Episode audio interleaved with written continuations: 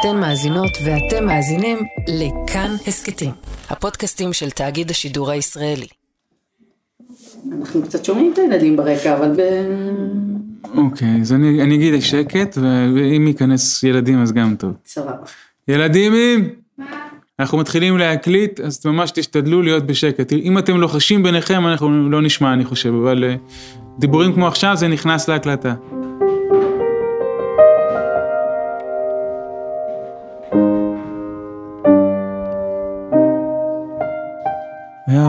שנים, אני חושב, שאני רציתי נורא להיות פה, בבית שלי עם אשתי.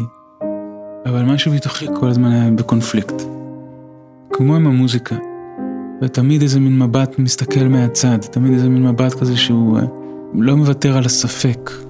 סופות מתוכי מחוץ, מוטטו את קירות הבית. ואת מתוכי זרמת מפוזרת וחזרת עייפה ושותקת. היי, אתם ואתן על שיר אחד, אני מאיה קוסובר, והיום יפה כלבנה. שיר שנולד מתוך מסע ארוך של חיפוש בחיים של אביתר בנאי, וחיבר את כל הספקות למשאלת לב אחת, לאהבה שאינה תלויה בדבר. דבר, את לא צריכה להוכיח לי כלום.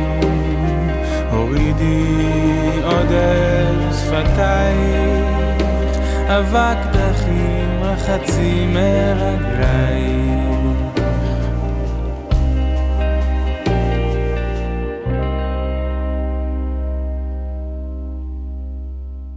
הסיפור הזה מתחיל בתמונה, ברגע של יופי שנצרב לאביתר בנאי עמוק בזיכרון. השנה היא 1994, והוא היה חייל משוחרר עם חלומות על קולנוע ומוזיקה שהוא לא מיהר להגשים. הוא החליט לעזוב את הנוף הדרומי של עומר, שם גדל, ולעבור לרמת הגולן כדי לעבוד בחקלאות. והייתי קם כל בוקר בארבע בבוקר. היינו נוסעים בחושך אל המטעים, והיה חורף, וחבורה שקטה כזאת של אנשים במעילי גשם צהובים, קול כזה דולק ורענן. ובוקר אחד, בין העצים עמוסי הפירות, השמש עלתה. זאת הייתה זריחה שכמוה לא ראה, והמראה הכל כך יפה הזה חדר לו ישר ללב. היה שם איזה רגע עמוק של יופי שאף אחד לא יכול להביט בו מלבדי. ואם אני מוכן לנשום את היופי הזה, כך אני סתם, בלי שאף אחד מביט בי, או בלי שאני מספר עליו. זאת אומרת, מין איזה עדות לחוויית ערך של חיים, אבל שאף אחד לא יכול להיות שותף לה. האם אני יכול להסכים לחיות במטע הזה לנצח, או שאני חייב אה, ללכת ולספר על זה? וכשאני אספר על זה, אז כולם יצביעו עליי ויגידו, וואו, אתה מהמם. קשה לי להסביר את הרגע הזה, אבל זה היה רגע מאוד מאוד מאוד אה, יקר. של מגע בלתי אה, מצולם של החיים, בלתי מתועד. הרגע הזה עוד יחזור אליו במהלך חייו כמו איזה סימן דרך, דבר לשאוף אליו. היכולת להיות נוכח ברגע מבלי לחשוב איך אחרים יחוו אותו, מבלי לרצות את הסביבה. אבל אביתר לא באמת יכול היה להישאר שם. הוא ארז מזוודה ועבר לתל אביב. ושכרתי דירה במלצ'ט 10, ומשם נדדתי לאיזה 12 דירות תל אביב, כל חצי שנה דירה אחרת, ומערכות יחסים, ותאוות תשוקה גדולה, וכסף ונשים, וכדי למלות את אותו החלל שבעצם היה יכול להתמלא ברוח הזריחה את הבוקר במטע מבוקן. בדירות השכורות בתל אביב, הידיים שלו חוזרות אל הפסנתר שליווה אותו מאז ילדותו. הבלבול והחיפוש הופכים ליצירה. בשנת 97, כשהוא בן 24, אביתר מוציא את האלבום הראשון שלו. מהר מאוד הוא הופך לאומן מוכר ופורץ דרך. מתי נתנשק? אוהב אותך לנצח. והאלבום הזה, היום אתה חי איתו בשלום? כל עוד אני לא שומע אותו, כן. אחרי שכל החיים שלי אומרים לי, כאילו, שזה הדבר הכי טוב שעשיתי, אין לי ברירה אלא להודות בזה. אלבום הבכורה הביא איתו המון אהבה מהקהל ומהמבקרים, אבל אביתר הרגיש שההצלחה לא עוזרת לו. להפך, ביקורת עצמית, למה אתה לא יותר מזוקק בדבר שלך, זה כאילו הדבר הזה כל הזמן, אה, תחושת הזיוף והבירור של למה אני עושה, הייתה הרבה פעמים משתקת. יש לי לחץ באוזניים וסרטים כחולים בראש יש לי ערק ופסנתר ואין לי אהבה בינתיים החוויה הזאת של סיבוב הופעות ומערכת יחסים כזאת שמסתבכת לה שוב ושוב, חתכתי to India ושם הייתי בהימאליה באיזה מין חיפוש עצמי כזה. היה בי משהו שניסה להימנע מגורלו, המזמר. כאילו משהו בי לא הצליח אה, אף פעם להגיד, אוקיי, this is what you are, לך על זה. הוא נדד מבולבל, עם הרבה סימני שאלה, וחיפש אהבה. אני לא יכול להגיד שהחיים שלי, גם לא בעומר וגם לא בתל אביב, גרמו לי להאמין באהבה, שיש דבר כזה. יש לי סיכוי להינצל, אני יודע. אני אוכל להתעורר להתפכח, אני אוכל עוד לדבר באהבה על עצמי ועל העיר ועל אישה. בשנת 1999 אביתר מוציא אלבום שני, שיר טיול. הוא כותב אותו בזמן שהוא גר במצפה רמון כאיזו מין יצירה אקספרימנטלית של מרד מוזיקלי. עדר של שברים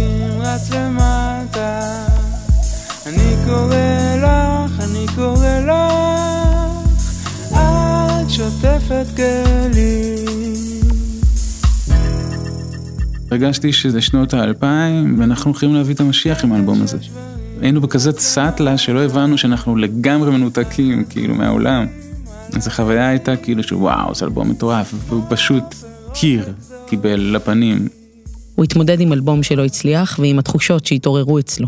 הפחד הזה שלא יאהבו את מה שאני אגיד. כמוזיקאי זה דבר מאוד מאוד חזק. ההגדרה שלך הרבה פעמים כטוב או לא טוב היא המונית. זה יכול מאוד מאוד לערבב. בגיל 27 הוא טס להופיע בארצות הברית יחד עם ערן צור ואמיר לב.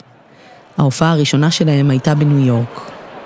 אביתר עומד שם, מאחורי הקלעים, נרגש, מבלי שיש לו מושג עד כמה הלילה הזה יהפוך להיות רגע מכונן בחיים שלו.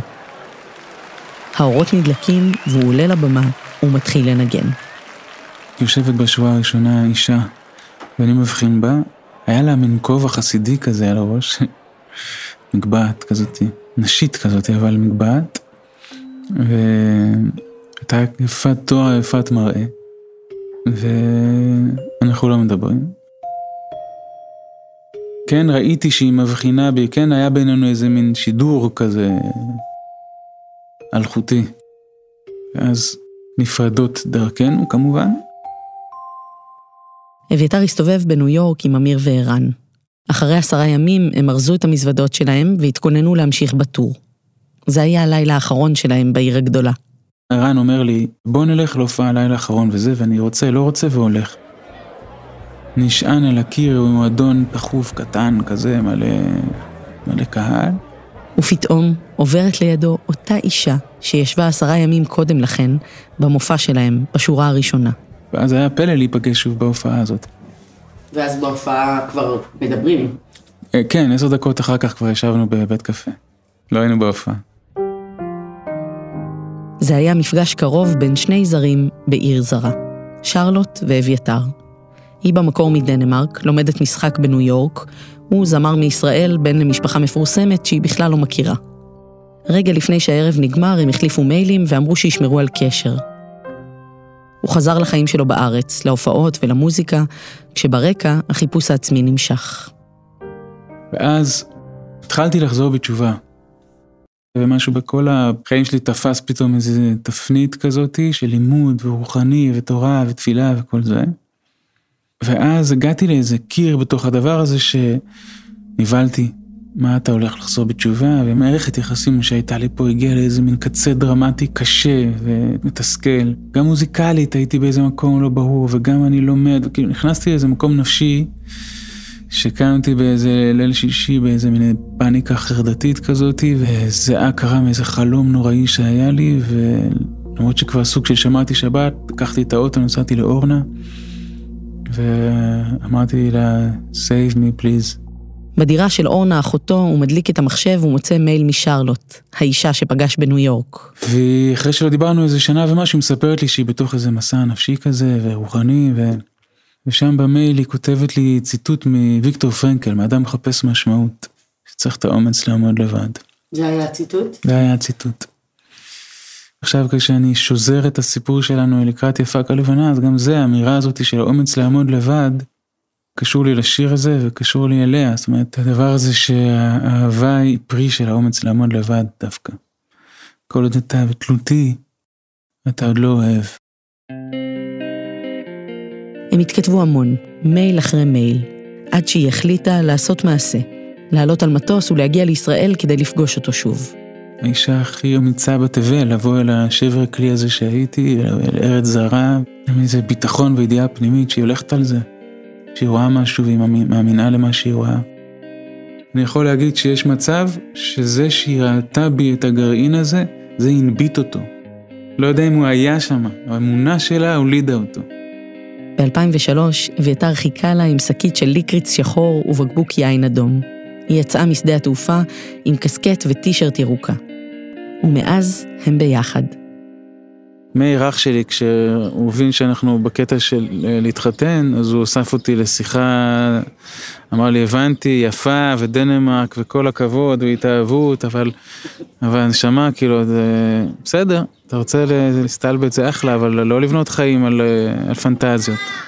ואמרתי לו, אחי, זה לא, זה לא כזה. יש פה אה, משהו בדינמיקה בינינו שהוא רוצה לבנות, הוא רוצה לחיות, הוא לא רוצה לעשות אה, ייסורים לעצמי ולאחרים. השתכנע? כן, אמר לי יאללה, איזה כיף, אז לך על זה. שרלוט התגיירה, החליפה את שמה לרות, כמו זו שאמרה, אל אשר תלכי אלך ובאשר תליני אלין, עמך עמי ואלוהיך אלוהי. וכך רות ואביתר העמיקו יחד בחזרה בתשובה. אם כי הייתה הרבה יותר מבושלת ממני, על העיקר ולא על הטפל. זאת אומרת, אני הדתיות היה בה כדי uh, לעצור את הסערה של הים שהייתי בו. וזה לא היה באמת ממקום של uh, איזו בקשה פנימית לצמיחה ול, ולרוח, ו... אלא רק להצליח פשוט לייצב את הסירה. ואז את כל מה שלא היה לי אומץ לפתוח, פתחנו ביחד, כל הדלתות לקראת הרוח הזאת שנשבה בי ובאה. של תשובה, של תפילה, של תורה, והכל, ובום, כאילו, בבת אחת התחתנו, הולדנו 70 ילדים, ו... וכל העניין המדהים הזה. ב-2005, שנה אחרי החתונה, וכשהוא כבר אבא לבנם הבכור, יוצא האלבום השלישי של אביתר, עומד על נייר. כשאני יוצא מזה אני קונה מתנות לכולם. כשאלבום יוצא כבר אני כובע צמר על הראש כזה, מנסה להסתיר את זה שאני בעצם כבר דוס בקיץ עם כובע צמבר שקניתי בדנמרק. כאילו היה לי אומץ עוד.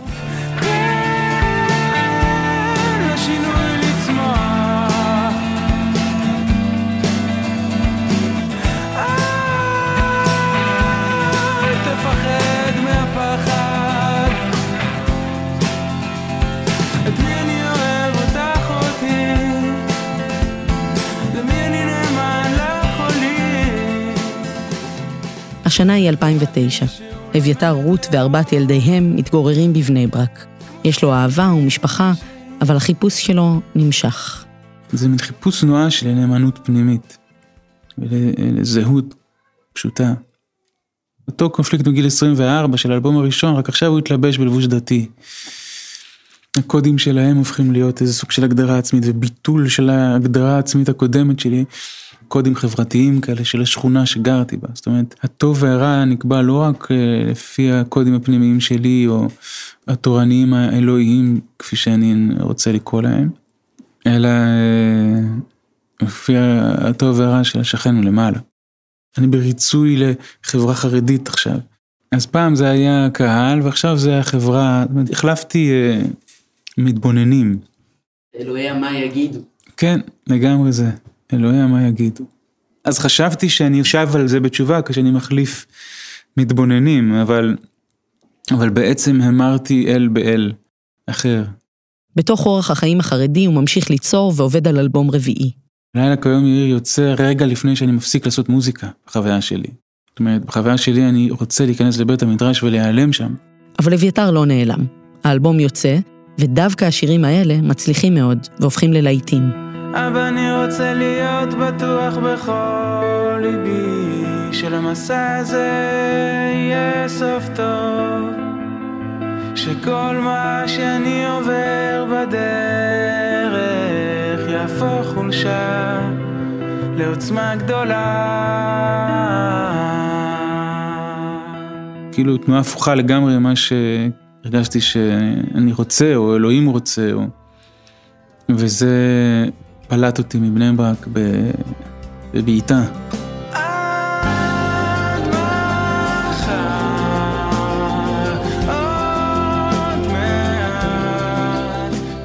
אביתר והמשפחה שלו המשיכו לנדוד. הם עברו לשכונת קריית משה בירושלים. זה היה עוד יום של חול בשנת 2011, קולות של חמישה ילדים בבית, והוא התיישב ליד הפסנתר. זה היה בית כזה מלא בילדים קטנים, וכל הקלידים, זה היה פסנתר שהחלפתי אותו מאז, פסנתר של האלבום הראשון. והיה בו מלא מלא פירות וכזה חלב של חנוכה, נרות על הקלידים, ופסנתר ישן ועתיק כזה, ו... שעה ביום. נראה לי שעת צהריים כזאת. וגם שעת ילדים כזה בבית, זאת אומרת, זה לא היה איזה מין אינטימיות גדולה. כמו עכשיו. נכון. וברגע הזה נובעים מתוכו מילים ולחן, שיר שלם. הוא נכתב בפשטות כזאת, כמו שהוא נכתב, כיוון שהוא כבר היה מבושל כנראה. סופות מתוכי ומחוץ, מוטטו את קירות הבית, ואת מתוכי זרמת מפוזרת וחזרת עייפה ושותקת. מי זאת אה, בבית הראשון שמה? אני כל הזמן שר אל נפשי ואל אה, אשתי, נשמה שלי. הבתים הראשונים מתארים איזו חוויית נבגדות ביני לבין עצמי. מישהו שנוטה לבגוד בעצמו. וזו חוויה כזאת שמפרקת, שהיא אה, של סופה כזאת, שכדי להיות אהוב, ויתרתי על איזה משהו, לא הייתי נאמן לאיזה נקודה. וזה הביא לאיזה סוג של פירוק ותשישות. כל פעם מחדש אני יוצא החוצה לבקש חיים ולחפש משהו שימלא איזה ריקנות כזאת וחוזר מותש. לא אבקש דבר, את לא צריכה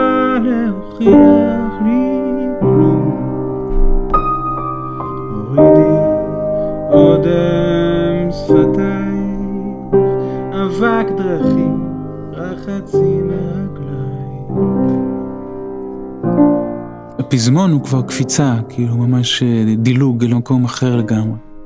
את לא צריכה להוכיח לי כלום. אני מקבל אותך, אני אוהב אותך, את יפה. את יכולה לשטוף את הרגליים, את יכולה להוריד את האודם. את לא צריכה לשחק משחק, את אהובה.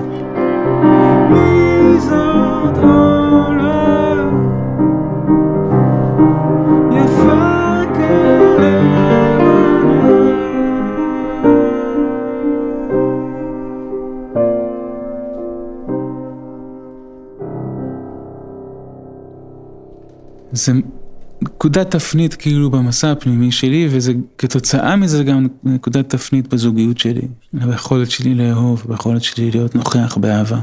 וגם ביכולת שלי כמוזיקאי לעמוד מול קהל ולא אה, להיות רדוף בחוויה הזאת. ולהירגע כמוזיקאי בתוך המסע. לקבל את עצמי כחסר, ולקבל את הריק הזה, להפסיק לנסות למלות אותו כל כך הרבה. לא בדתיות ולא בזמרות ולא בפרסום ולא במיניות או בכסף, אה, לנסות למלות את החלל הזה, לעמוד איתו שמה. מתוך הריק הזה גם יש נביאה פנימית, יש יצירה, ומשהו פתאום נע ונפתח ויש אה, הזדמנות לאהבה. ובנקודה הזאת מופיעה שוב התמונה ההיא מרמת הגולן. אותו רגע של יופי שנצרב לאביתר בנאי עמוק בזיכרון והפך לאידיאל נשאף. המסע שלי, אני מקווה, ייגמר שם, במטעים של האבוקדו. אבל בינתיים אני עובר דרך. את לא יכולתי לדלג על כל המשברים והשברונות שעברתי ושאני עובר כדי לשוב אל הרגע הזה ממקום אה, יותר... אה, שאני מסוגל להישאר שם פשוט. הפק הלבנה הוא ראשית של הדבר הזה. בשנת 2013 אביתר נכנס לאולפן להקליט את אלבומו החמישי, שנושא את שם השיר "יפה כלבנה". על ההפקה המוזיקלית חתום אמיר צורף, שגם ניגן על גיטרה. זה ליירים על גבי ליירים, מה שאתה שומע בסוף כגיטרה זה איזה שש גיטרות. זה סאונד כל כך מיוחד, כי זה כמו מדורה כזה, זה אש דולקת כזאת. יחד איתם עבד גם צח דרורי, מוזיקאי, חבר ילדות ושותף ליצירה של אביתר, עוד מהאלבום הראשון. הוא כתב עיבוד לכלי מיתר.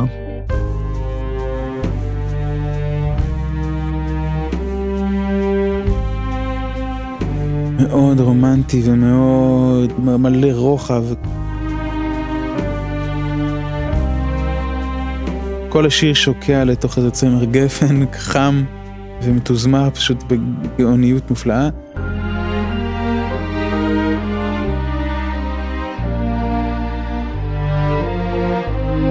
בעצם המיתרים פה הוקלטו באותו אולפן שצח ואני עשינו את יש לי סיכוי ואת תיאטרון רוסי. ו... עכשיו אנחנו באים לעשות את אותם המיתרים אבל עם הבעה אחרת לגמרי לגמרי. יש לי איזה מין הרגשה שצח ואני כאילו מיצינו את הקשר שלנו בנקודת שיא הזאת. מאז הפתיחה של יש לי סיכוי שהוא כתב, אז הרגע הבא שלנו באיזה מין צורה כזאת מאוד uh, שסוגרת מעגל, מגיע הסיפארט עכשיו שנשמע.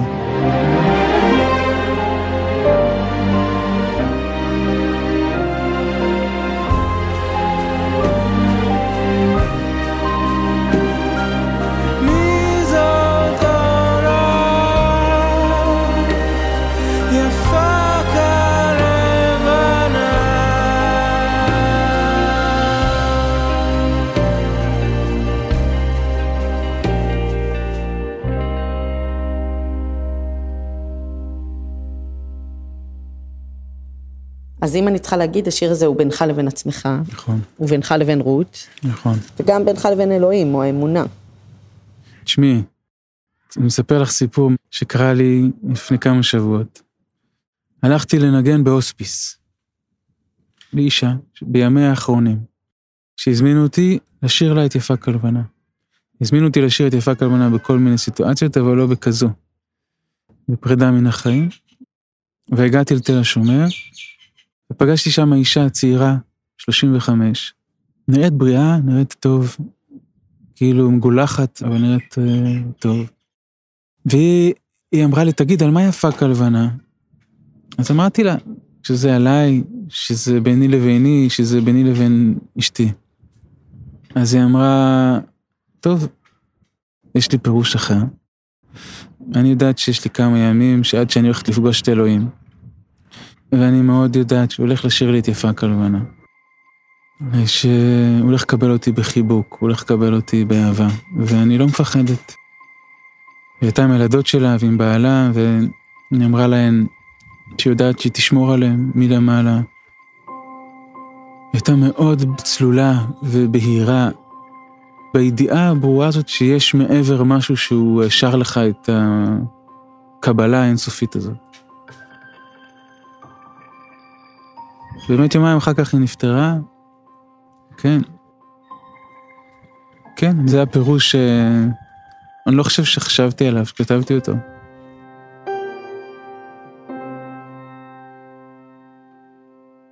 יש איזו ידיעה על, על, על המרחב הזה שנקרא אלוהים. וזה מרחב של אהבה ללא תנאי. שבאמת על זה השיר.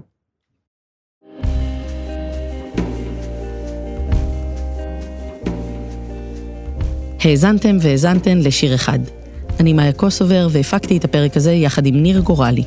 תודה לאסף רפפורט על עיצוב הסאונד והמיקס, תודה גדולה לעודד דוידוב, ותודה מיוחדת לארן לביא ולדניאל משה על הערוצים המקוריים של השיר יפה כלבנה. תודה לנועם פלג והדר בוטח על התמלולים, בצוות שיר אחד חברים גם אייל שינדלר ותומר מולביטזון. פרקים נוספים אפשר למצוא בכל אפליקציות הפודקאסטים ובאתר כאן. מוזמנות ומוזמנים להצטרף לקבוצת כאן הסכתים בפייסבוק. תודה על ההאזנה, ניפגש בפרקים הבאים. לא אבקש דבר, את לא צריכה להוכיח לי כלום. הורידי אודם שפתייך, אבק דרכים החצי מרגלייך.